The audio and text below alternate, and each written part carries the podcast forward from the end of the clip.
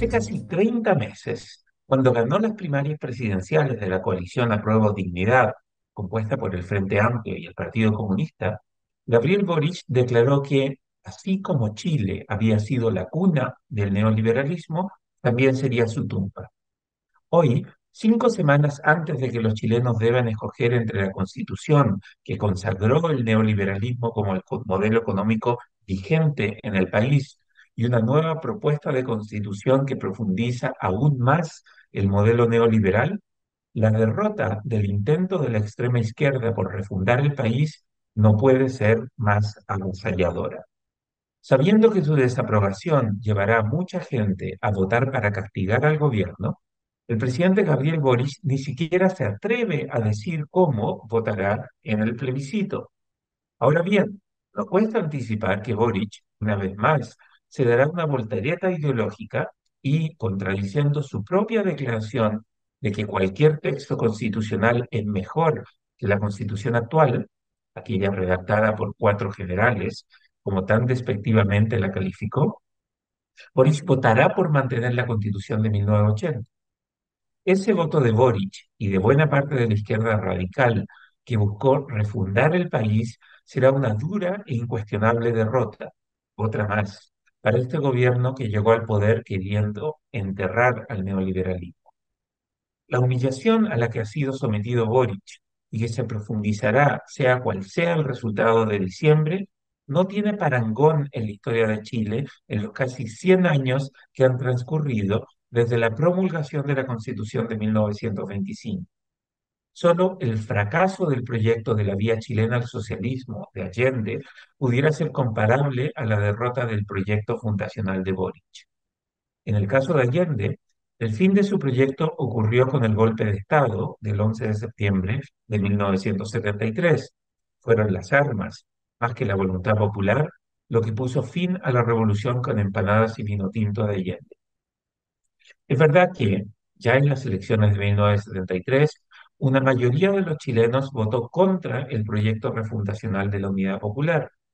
También es cierto que, aunque había planes de someter la vía chilena al socialismo con un plebiscito, Allende se demoró en anunciar el plebiscito porque sabía que lo más probable es que lo perdería. Pero el fin formal de su proyecto fundacional se produjo cuando las Fuerzas Armadas realizaron el golpe militar de 1973. En el caso de Boric, su proyecto fundacional fue sepultado democráticamente, con sendas mayorías electorales en el plebiscito de septiembre de 2022 y en las elecciones de mayo de 2023.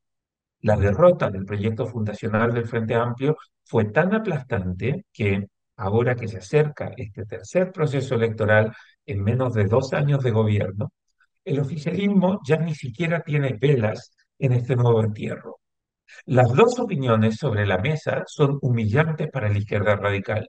Tener que elegir entre la constitución de Kass y la constitución de Pinochet no era una opción que, ni en sus peores pesadillas, Boric imaginaba cuando ganó las primarias de julio de 2021. Los creyentes a menudo dicen que los caminos del Señor son misteriosos. Mirado en retrospectiva, como la convención electa en mayo de 2021 ya estaba embarcada en su proyecto fundacional, la victoria de Boric en la segunda vuelta de fines de 2021 resultó ser una gran salvación para el país. La victoria del rechazo en septiembre de 2022 se produjo en buena medida porque la gente quiso castigar la dirección por la que el gobierno de Boric llevaba al país. Si Kass hubiera sido presidente en septiembre de 2022, tal vez hoy Chile estaría regido por esa constitución profundamente refundacional que buscaba sepultar al neoliberalismo. Por eso, cada vez que los errores y desaciertos de este gobierno nos golpeen, debemos recordar que tener a Boric en la moneda nos ayudó a salvar al país de caer al barranco del que nos quiso llevar la primera convención constitucional.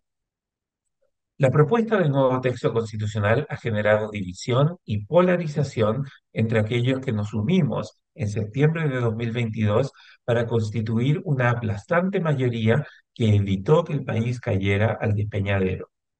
Aunque algunos de los que rechazamos el proyecto fundacional vayamos por el rechazo y otros vayan por el apruebo este 17 de diciembre, no hay que confundirse sobre el significado del resultado en el plebiscito. El proyecto fundacional de este gobierno ya ha sido derrotado. El presidente Boric está tan debilitado que ni siquiera se atreve a decir lo que piensa. El pueblo chileno ya se pronunció en las urnas de forma decisiva a favor de mejorar el modelo, no de reemplazarlo. Ese pase lo que pase en diciembre, el desafío de mejorar el modelo deberá esperar hasta que se termine este gobierno derrotado e inhabilitado. Habrá que hacerse de paciencia para esperar que Boric cumpla su periodo en el poder sin apoyo popular ni capacidad política. Deberemos hacernos de paciencia para soportar este gobierno que carece incluso de coraje y valentía para decir lo que piensa y que se aferra a la esperanza de que la gente opte por no castigarlo en el plebiscito que se avecina ahora en diciembre. El libero, la realidad como no la habías visto. Haz que estos contenidos lleguen más lejos haciéndote miembro de la red Libero.